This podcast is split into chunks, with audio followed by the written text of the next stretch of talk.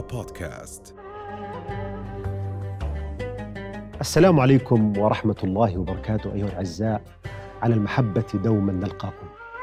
كلمة التغيير كلمة بسيطة وسهلة ولكن هذه الكلمة التي يحلم بها الفقراء ويحلم بها وتحلم بها الشعوب المضطهدة وربما المحتلة والمتخلفة والتي تطمح نحو التقدم هل فقط الفقراء والمحتاجين والشعوب البسيطة هي التي تطمح نحو التغيير. أليس التغيير هو سنة المجتمعات سنة كونية وإلهية؟ هذا التغيير الذي نطمح إليه كيف نفكر به بطريقة علمية؟ كيف نخطط له؟ ما العلاقة بين التغيير والإرادة؟ التغيير على مستوى الأفراد والتغيير على مستوى الجماعات التغيير الاجتماعي التغيير على مستوى أيضا سياسي. كل هذه الأسئلة أيها الأعزاء الحديث عن التغيير هذا التغيير الذي نريد أن يأتي إلينا ولا نريد أن نقوم به. نريد أن يتحقق هذا التغيير ولا نريد أن نقوم بما يجب أن نقوم به نحو التغيير. قضية في غاية الأهمية نعالجها في هذا اليوم مع الدكتور مهدي العلمي. أهلا وسهلا دكتور أهلا بكم ومرحبا. وتشرفنا دائما بإضاءات واستضافات يعني متعددة في هذه في هذا البرنامج. أهلا وسهلا دكتور. والله. دكتور يعني سؤالي بداية لماذا الخوف من التغيير؟ لماذا التغيير يبدو وكأنه أحيانا يثير القلق ويثير الخوف نعم. في مجتمعاتنا بل حتى على مستوى الأفراد؟ أكيد سؤال وارد جدا لكن قبل أن أجيب على هذا السؤال أريد أن أشكرك جزيل الشكر على استضافتي في هذا البرنامج الرائع أهلا وسهلا. وأذكر بالحلقات السابقة التي تشرفت بتسجيلها مع سعادتكم حلقة عن النهضة حلقة عن القيم في مناهج التعليم وحلقة عن الإصلاح واليوم نتحدث عن التغيير. وأنت تستحق والله دكتور يعني خمسين كتاب من كتب الدكتور مهدي العلوي موجودة في السوق الأردني وهذا شيء يشرفنا شكرا أيضا كأردنيين. شكرا. نعم. نعم. السؤال الذي تفضلت وطرحته دكتور لماذا نخاف من التغيير؟ في الواقع شئنا أم أبينا؟ التغيير مطلوب. ومن لا يتجدد يتبدد ومن لا يتقدم يتقادم. كذلك يقول الله سبحانه وتعالى في كتابه إن الله جل وعلا دائما يطالب بإنه إحنا نغير بأنفسنا. ان الله لا يغير إن الله لا يغير حتى يغيروا نعم. إن الله لا يغير ما بقوم حتى يغيروا ما بأنفسهم. بالضبط. ولكن إذا صمم الإنسان على التغيير أو إذا صممت الشركة على التغيير أو الوزارة أو الدولة فإن هناك خوف يتوجس منه الإنسان لأنه يسير نحو المجهول. لا يعرف إلى أين أسير. أنا أريد أن أغير أريد أن أغير الواقع الذي أعيشه. لا أريد الجمود لا أريد الثبات. أريد أن أنطلق. أريد أن اصل إلى أهداف جديدة إلى نتائج جديدة إلى نتائج هي أفضل أفضل بكثير من الواقع الذي أعيشه. ولكن ما الطريقة؟ لا بد اذا من التغيير. ولا بد من إدارة التغيير. ولا بد من خطة للتغيير تقودني إلى غد أفضل وتقودني إلى واقع أفضل بكثير من الواقع الذي أعيشه. طب هون دكتور يعني نعم. مهدي هناك من ينظر للتغيير على أنه يمثل انقلاب على الواقع يمثل آه، تحدي وخطر وبالتالي فكرة الثورة والتغيير فكرة أن التغيير قد يكون بمثابة اقتلاع للواقع من جذوره. هل التغيير هو فعلا والثورة وجهين لعملة واحدة؟ ألا يمكن أن نتحدث عن التغيير الهادئ المخطط له الواعي بطريقة لا تهدم الموجود وإنما تكمل بطريقة عميقة وواعية؟ نعم. الواقع بإنه تتقاطع كلمة التغيير مع كلمات كثيرة. كما تفضلت تتقاطع مع كلمة الثورة. تتقاطع مع كلمة آه، التجديد. تتقاطع مع كلمة التحديث. نعم. مع كلمة التحويل من حال إلى حال. ولكن من حال متواضع في إنجازاته إلى حال أفضل بكثير. من الإنجازات الحالية. لذلك دكتور يعني إحنا إذا نظرنا بالتغيير لا يعني أن نهدم المكتسبات السابقة. ولكن يجب علينا أن نبني على المكتسبات السابقة وأن نعظم هذه المكتسبات. إنما الخوف أين يكون الخوف؟ أن نظل على ما نحن عليه. دائما وابدا في كل فترة من الزمن يجب علينا أن نخطط لمرحلة جديدة. عادة عادة. أدبيات التغيير تشير دكتور إنه يجب علينا أن نغير في مؤسساتنا في أقسامنا في دوائرنا في وزاراتنا في شركاتنا في أنفسنا في أسرنا يجب علينا أن نغير كل خمس سنوات أو كل عشر سنوات. المهم انه يكون عندنا تصميم على التغيير نحو المستقبل. لماذا؟ دكتور التكنولوجيا تتغير القوانين والأنظمة تتغير المعايير تتغير. الواقع يتغير وبالتالي إذا أنا بقيت على ما أنا عليه فإن كل الأمم سوف تسبق يعني هون والله يا دكتور أيضا يعني التغير ليس فقط مطلب عندما نشعر بضعف أو بتراجع أو أن هناك خلل في المجتمع يتطلب التغيير. يعني حتى لو كنا في قمة النجاح وكنا في قمة الإبداع ومجتمعات منتجة وصناعية وإلى غير نعم ذلك نعم. نحن بحاجة للتغيير. هذه قضية مهمة دكتور اللي تفضلت وطرحتها. لماذا؟ لأننا نحن نجد التغيير حتى عند الشركات الناجحة. نعم. حتى عند الدول الناجحة. إذا وصلنا إلى درجة من النجاح لا يعني أننا بلغنا أقصر درجات النجاح. من زمان دكتور كان في فلسفة اسمها فلسفة التميز. التميز أني أنا كفرد كأسرة كشريك أتميز عن غيري. لكن الآن الفلسفة الإدارية السائدة في كل أنحاء العالم هي التفوق. كيف أستطيع أن أتفوق على غيري من الناس؟ جميل.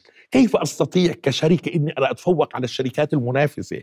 كيف أستطيع أنا كدولة أن أتفوق على الدول المختلفة؟ كيف أستطيع أنا كوزارة أن أتفوق على الوزارات الأخرى؟ إذا نحن لمصلحة أنفسنا ولمصلحة مجتمعاتنا يجب أن نفكر بالتغيير من أجل أنفسنا اولا.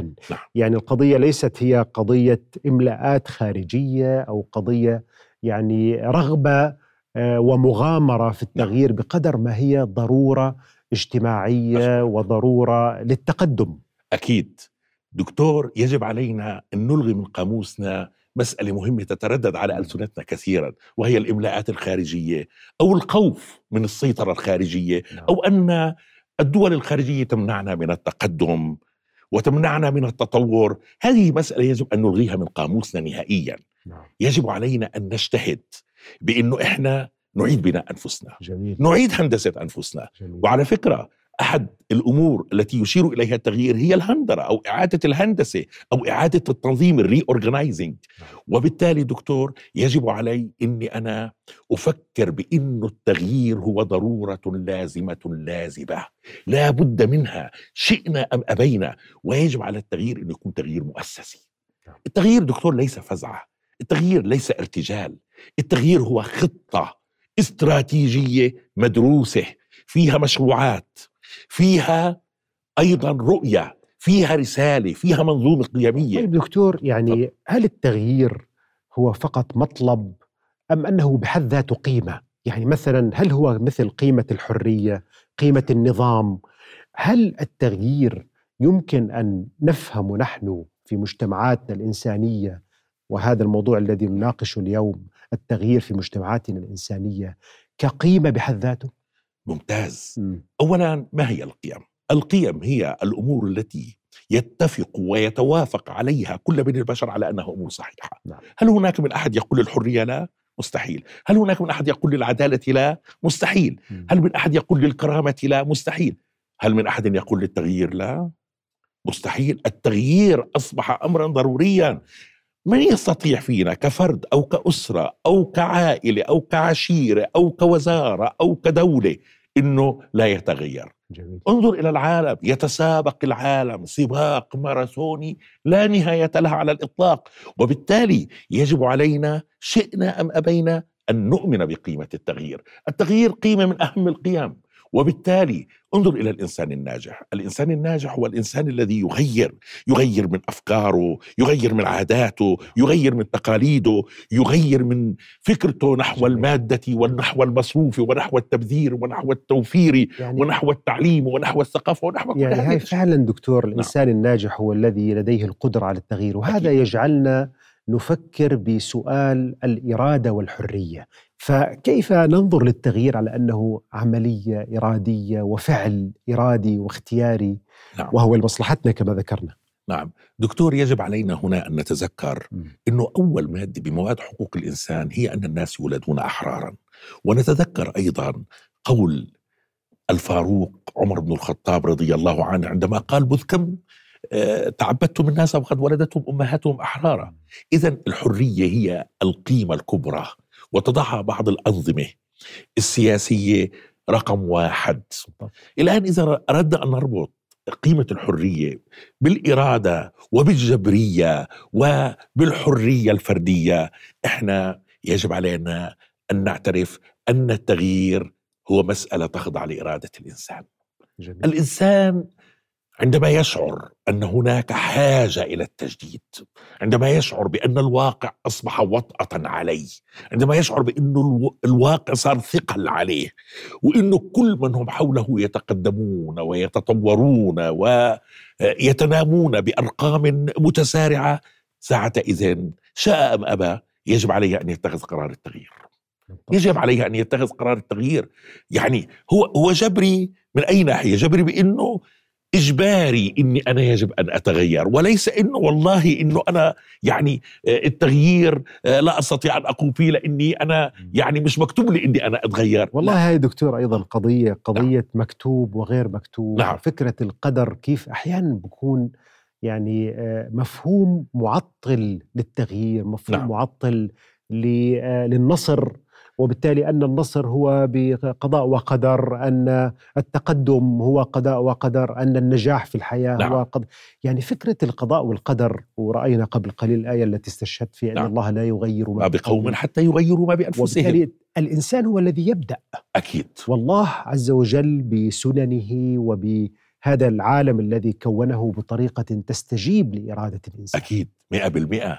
يعني الإنسان يجب عليه أن يسعى. ويستشعر عظمة الإله جل وعلا معه في حركته نحو الخير. هل هناك إنسان يقصد النجاح ولا يوفقه الله؟ مستحيل. هل هناك إنسان يقصد الرزق ولا يوفقه الله جل وعلا؟ مستحيل. اذا لابد لابد من الإنسان أن يسعى. شاء أم أبى إلى أن يغير من واقعه نحو الواقع الأفضل. دكتور ضروري جدا إن إحنا عندما نتحدث عن التغيير نقول التغيير الإيجابي.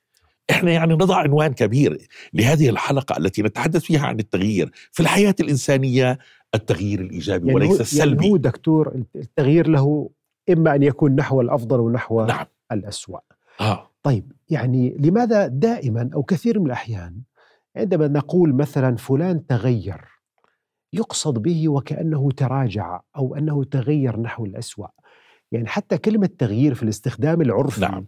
كأنه كلمة تغير أو أنه لم يعد كما كان في روعته أو في توازنه أو في محبته لنا نعم. فلماذا هذا المعنى العرفي السلبي رغم أنه المعنى كما ذكرته نعم. يحتمل الاثنين أكيد 100% يعني إحنا في اللهجة العامية أو في المفهوم العامي لما نقول والله تغير هنا أمامنا احتمالين نعم. ربما أنه تغير نحو الأسوأ شخص لم يكن يدخن أصبح يدخن تغير نحو الأسوأ. شخص آه، لم يكن لا سمح الله يتناول مخدرات أصبح يتناول مخدرات أصبح التغير نحو الأسوأ. إحنا لا نقصد هذا التغير دكتور. ولا نريد هذا التغير. ولا نريده على الإطلاق. إحنا نريد التغيير الإيجابي. التغيير الذي يقودنا إلى واقع أفضل من الواقع الذي نحن نعيش فيه. نعم. التغيير الذي يجعلنا نتقدم في المعايير الموضوع على الأمم معيار الابتكار آه، معيار آه، الأمية معيار كذا هاي المعايير اللي موجودة عند كل دول العالم وهي معايير دولية لها درجات الدول لها درجات دكتور يجب علينا أن نتقدم في هذه طبعا دكتور وقبل نعم. أن نذهب في هذا الاتجاه يعني المعرفة آه. نحن يعني اقرأ وأمة اقرأ وبالتالي المعرفة هي في البداية في البدء كانت المعرفة الكلمة. وأول كلمة كانت هي اقرأ باسم ربك الذي أكيد خلق. أكيد. هل يمكن أن نتحدث عن تغيير؟ وعندما نقول تغيير نقول تغيير واعي وإرادي بينما تغير قد لا يكون بالفعل البشري. التغير هو غير إرادي فالطقس نعم. يتغير نعم نعم. وليس تغيير وبالتالي التغيير هو فعل بشري إرادي ومختار. يقوم على علم. هذه دكتور مهدي فكرة أن التغيير لابد له من أساس معرفي. بالتاكيد بالتأكيد. يعني التغيير أهم شرط من شروطه أهم شرط هو بناء المعرفة. هو وجود خلفية معرفية وأساس معرفي للانطلاق نحو المستقبل المنشود. إذا إحنا لم نكن على ذلك الجانب المعرفي أو كانت المعرفة عندنا منخفضة أو كانت الحياة التي نعيشها حياة كلها خرافات وكلها أساطير. لا يمكن دكتور ان نتقدم. لذلك كانت دائما الثقافة والمدونات الثقافية والمدونات المعرفية والمدارس والجامعات والعلم خاصة كلما كانت تطبيقية أكثر دكتور هي التي تقودنا نحو التغيير الإيجابي الأفضل. جميل.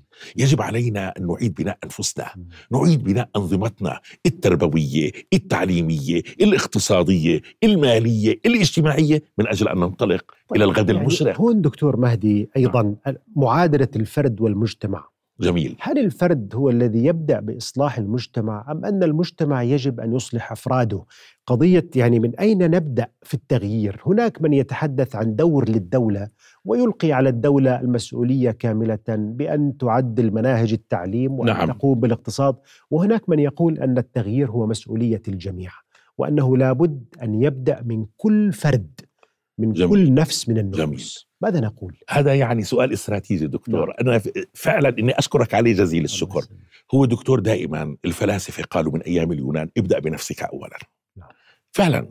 يعني التغيير يبدأ بالإنسان لأنه الدولة مهما كانت كبيرة لو كان عدد سكانها بمئات الملايين أو آلاف الملايين إذا لم يكن الفرد صالح لا يمكن أن الدولة تكون صالحة. وبالتالي الحلقة الأولى دكتور لا التغيير هي أن يبدأ الفرد بنفسه. ثم بأسرته ثم بعشيرته. لاحظ أن الدوائر تكبر وتكبر دكتور. ثم نأتي إلى الشركات إلى المؤسسات إلى الأقسام إلى الدوائر إلى الوزارات.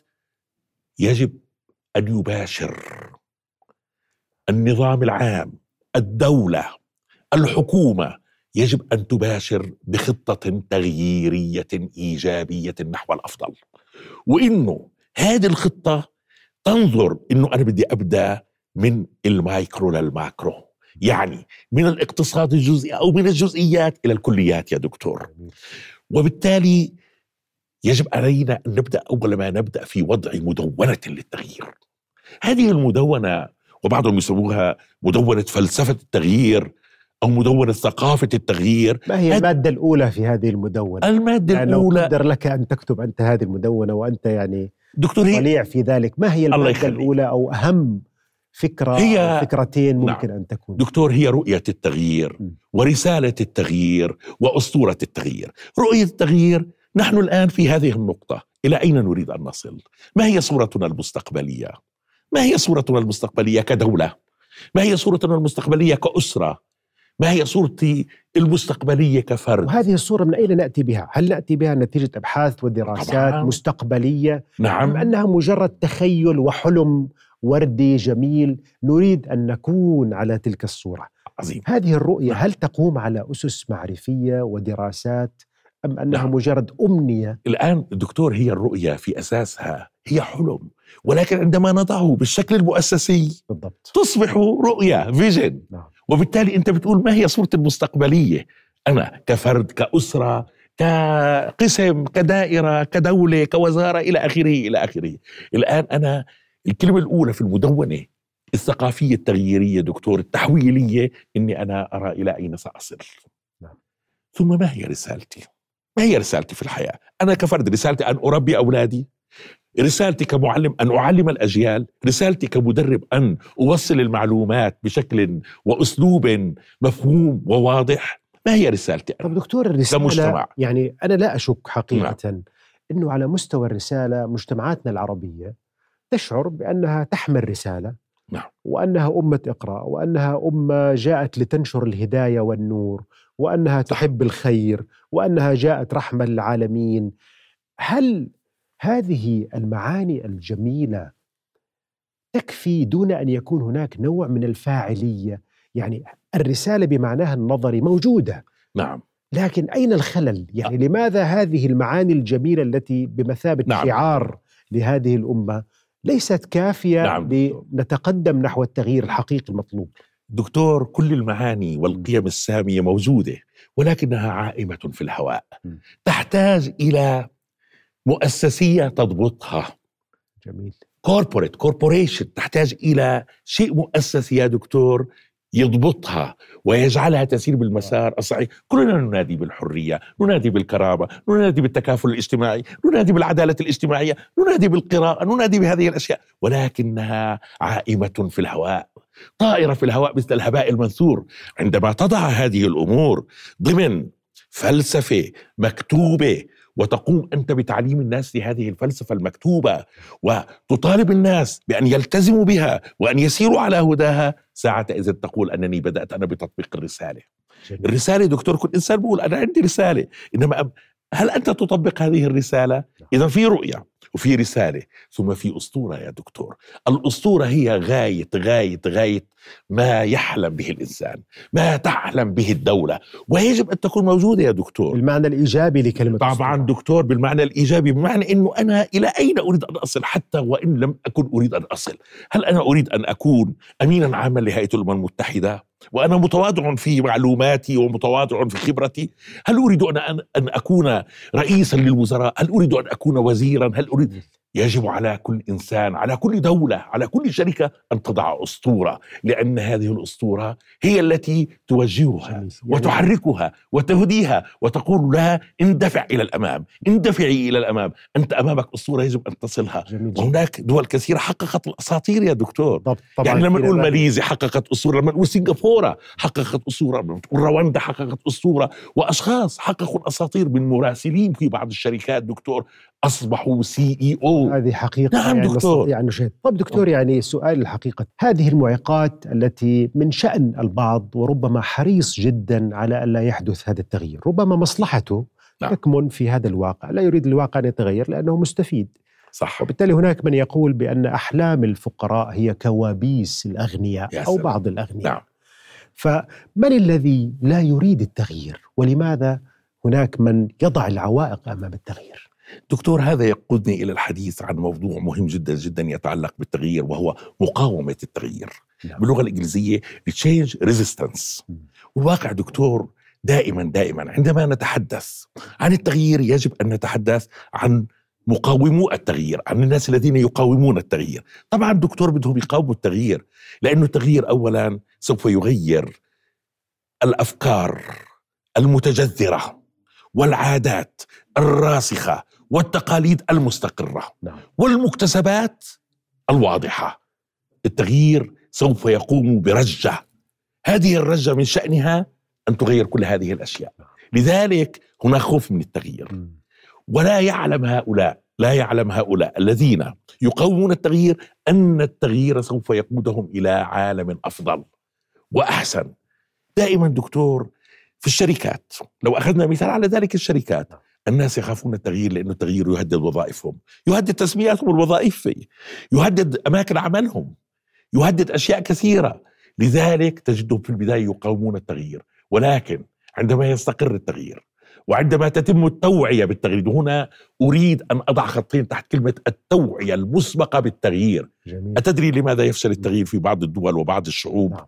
عدم وجود توعية. عدم وجود توعية مسبقة. لأننا إذا قمنا بتوعية مسبقة جماهيرية على مستوى الشركة على مستوى المدرسة على مستوى الجامعة فإننا سوف ننجح لكن مع ذلك دكتور مهدي سيبقى حتى لو قمنا بالتوعية سيبقى هناك من لا يريد التغيير. يعني مثلا في التاريخ الإسلامي نحن نعرف نعم. أن بعض قيادات قريش هي كانت لا تريد أن يساوي النبي بين العبيد والأسياد. صحيح. لا يريد كانوا يقولوا أنه يفسد علينا عبيدنا. نعم. لأنه يقول للعبيد أنتم بشر وتستحقون حياة أفضل. فكان هناك من يقول أنك تريد أن تفسد علينا عبيدنا. نعم. إذا ألا يوجد أيضا هذه الفئة التي هي تعرف أن التغيير لمصلحة الجميع؟ بل هي لا تريد التغيير لأن التغيير في مصلحة الجميع. لأنه سوف يسحب البساط من تحت أرجل الفئة المخصوصة نعم. التي تستفيد من عدم التغيير. هنا روعة التغيير. التغيير دكتور دائما ينادي بالعدالة. دائما. أي حركة تغييرية في الدنيا تنادي بمزيد من العدالة وتنادي بمزيد من العدالة الاجتماعية وتنادي بمزيد من التكافل الاجتماعي وبمزيد من المساواة. التغيير خلاق للقيم. وبالتالي شئنا أم أبينا. ومهما بذلنا من جهود في التوعية المسبقة فإنه سوف يظل هناك من يقاوم التغيير.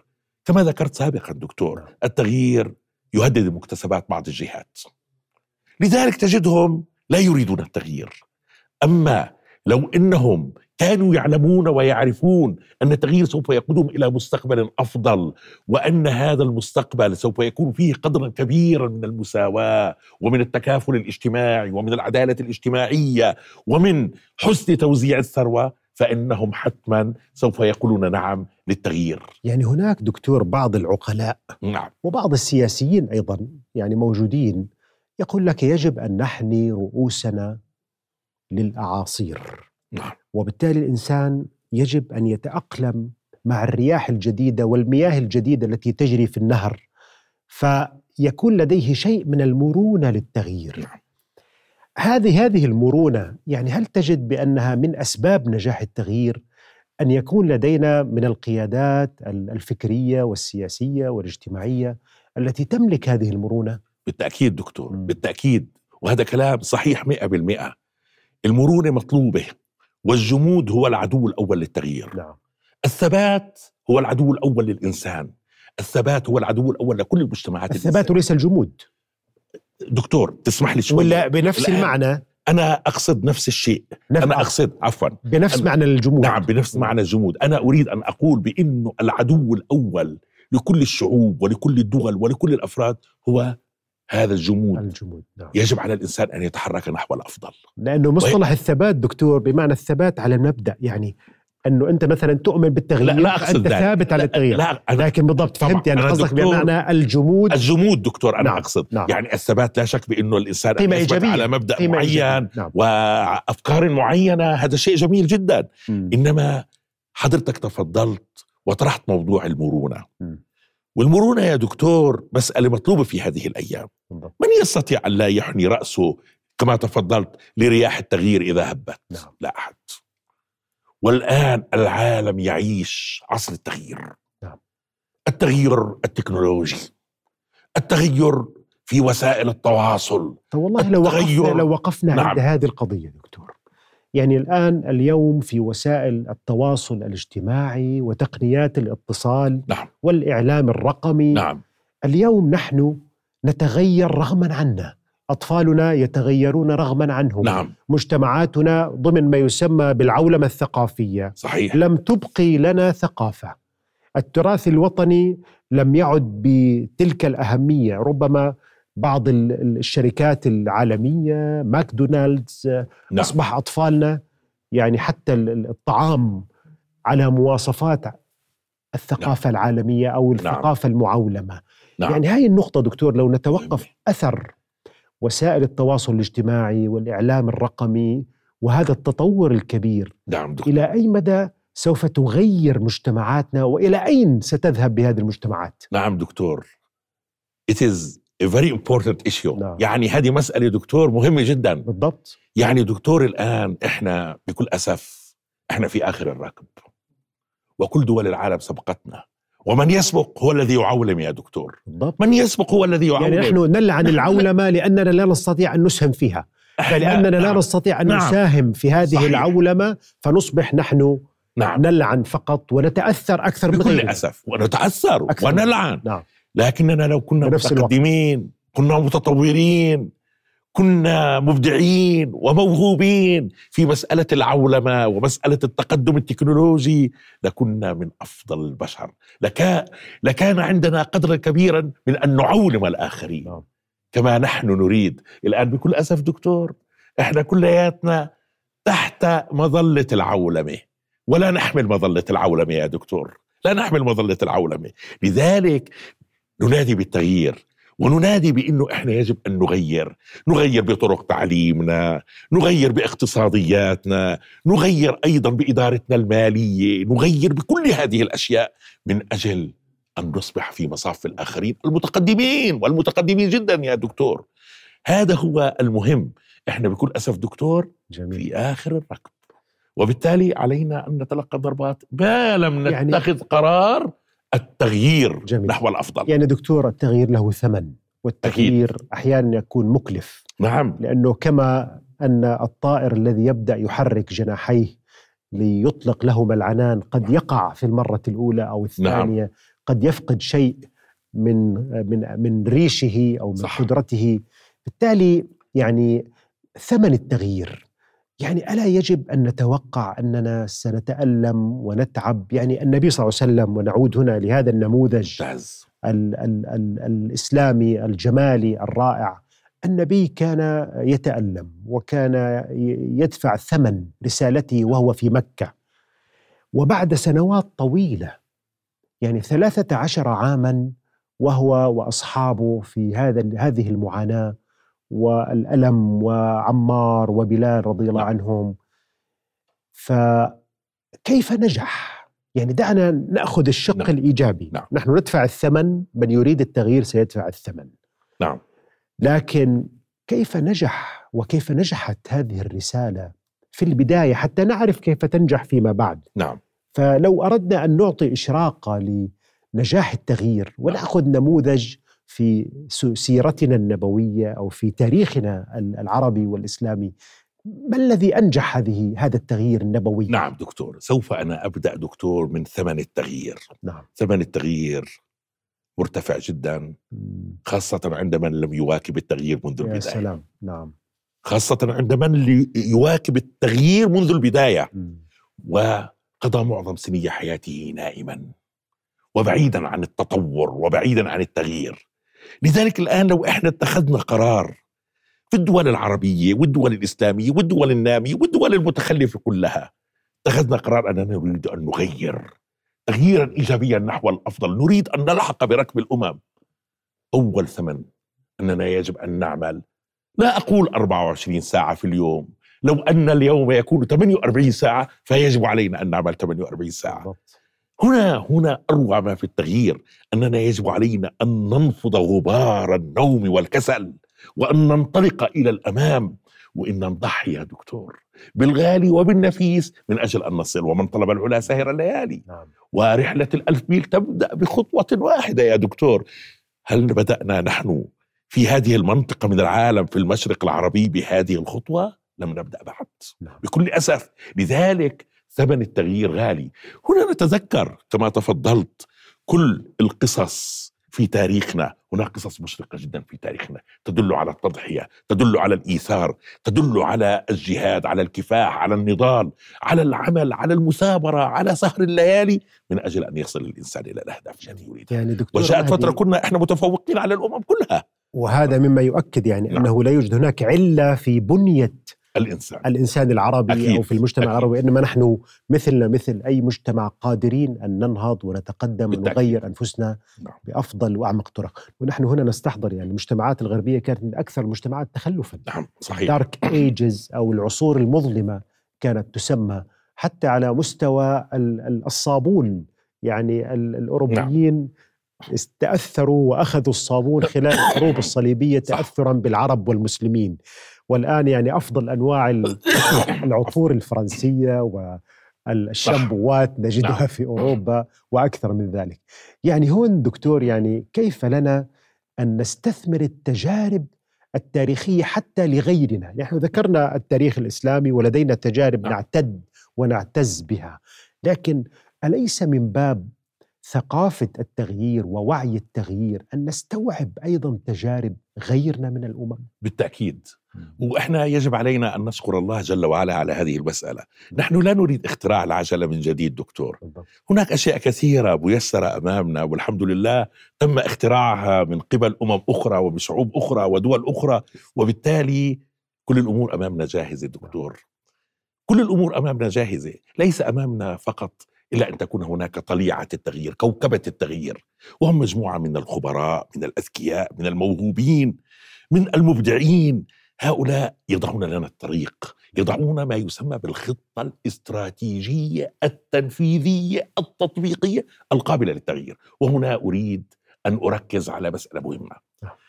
في التخطيط الاستراتيجي والحمد لله رب العالمين أنا من الناس اللي يعني يدربون على التخطيط الاستراتيجي وكتبوا في التخطيط الاستراتيجي وكتبت عدة خطط استراتيجية.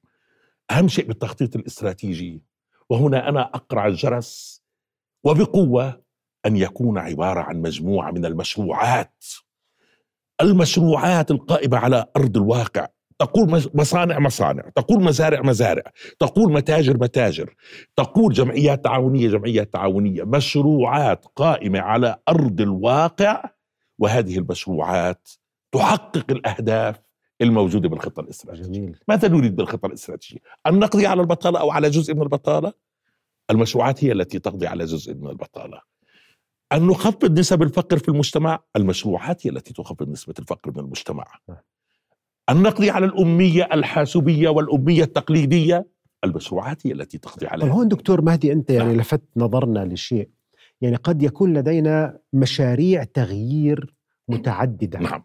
وفي مجالات متعددة نعم. يعني فكرة أن يكون لدينا يعني منظور كامل أو دعنا نقول يعني آه، سيناريو سيناريو نعم. نعم. كامل نعم. للتغيير نعم. ومعد مئة بالمئة وكتالوج للتغيير وجاهز قد لا يكون الأمر بهذا قد نبدأ بمشاريع جزئية قد يحصل التغيير في المستوى الاقتصادي بدرجة 60% بالمستوى التعليمي بدرجة 80% يعني فكرة أن يكون لدينا كتالوج جاهز للتغيير نمشي عليه حرفا بحرف هل أنت مع هذا الاتجاه أم أننا يمكن أن يكون هناك نوع من التغيير الجزئي التراكمي ان نعم صح التعبير؟ نعم. دكتور قبل قليل تحدثنا عن موضوع مهم. نعم. قلنا إنه إحنا في آخر الركب. كل دول المنطقة في آخر الركب. وبالتالي إحنا أمامنا مسافة طويلة حتى نلحق بآخر الأمم المتقدمة. اذا هنا اسمح لي. آخر الأمم المتقدمة. نعم آخر الأمم المتقدمة. طبعا. آخر الأمم المتقدمة. اذا هنا دكتور اسمح لي إنه أنا لا أنادي بالإصلاحات الجزئية من كل روض زهرة. هنا إصلاح جزئي في مجال التربية والتعليم هنا إصلاح جزئي في مجال الصناعة هنا إصلاح جزئي في مجال لن يجدي نفعا. لن يجدي نفعا. دكتور ولماذا لن يجدي نفعا؟ لأنه الزمن ليس بصالحنا. الزمن ليس بصالحنا. إحنا دكتور. سيكون ترقيع نعم يعني. دكتور آه، بده يكون ترقيع بده يكون سميه ما شئت دكتور بده يكون ترقيع بده يكون عبارة عن إرضاء شكلي وإرضاء مؤقت. نعم. وهذه كلها لا تنفع. اذا مع المنظومة لا بد من منظومة تغييرية تحويلية كاملة شاملة في كل المجتمع. يقوم بوضعها أذكياء المجتمع وعباقرة المجتمع والنابهين في المجتمع والموهوبين في المجتمع.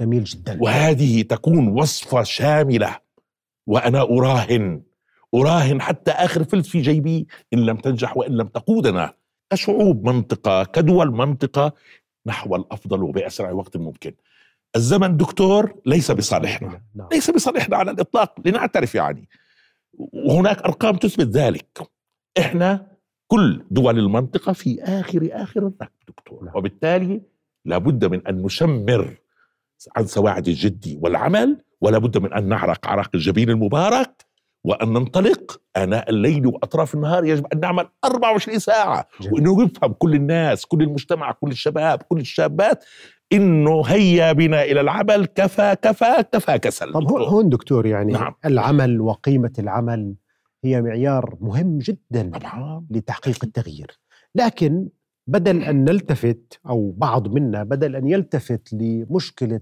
العمل وعدم وجود قيمه وجود قيمة العمل نبدأ ننظر لأن الآخرين أو الآخرون لا يريدوا لنا أن نتقدم لا يريدوا لنا أن نتغير.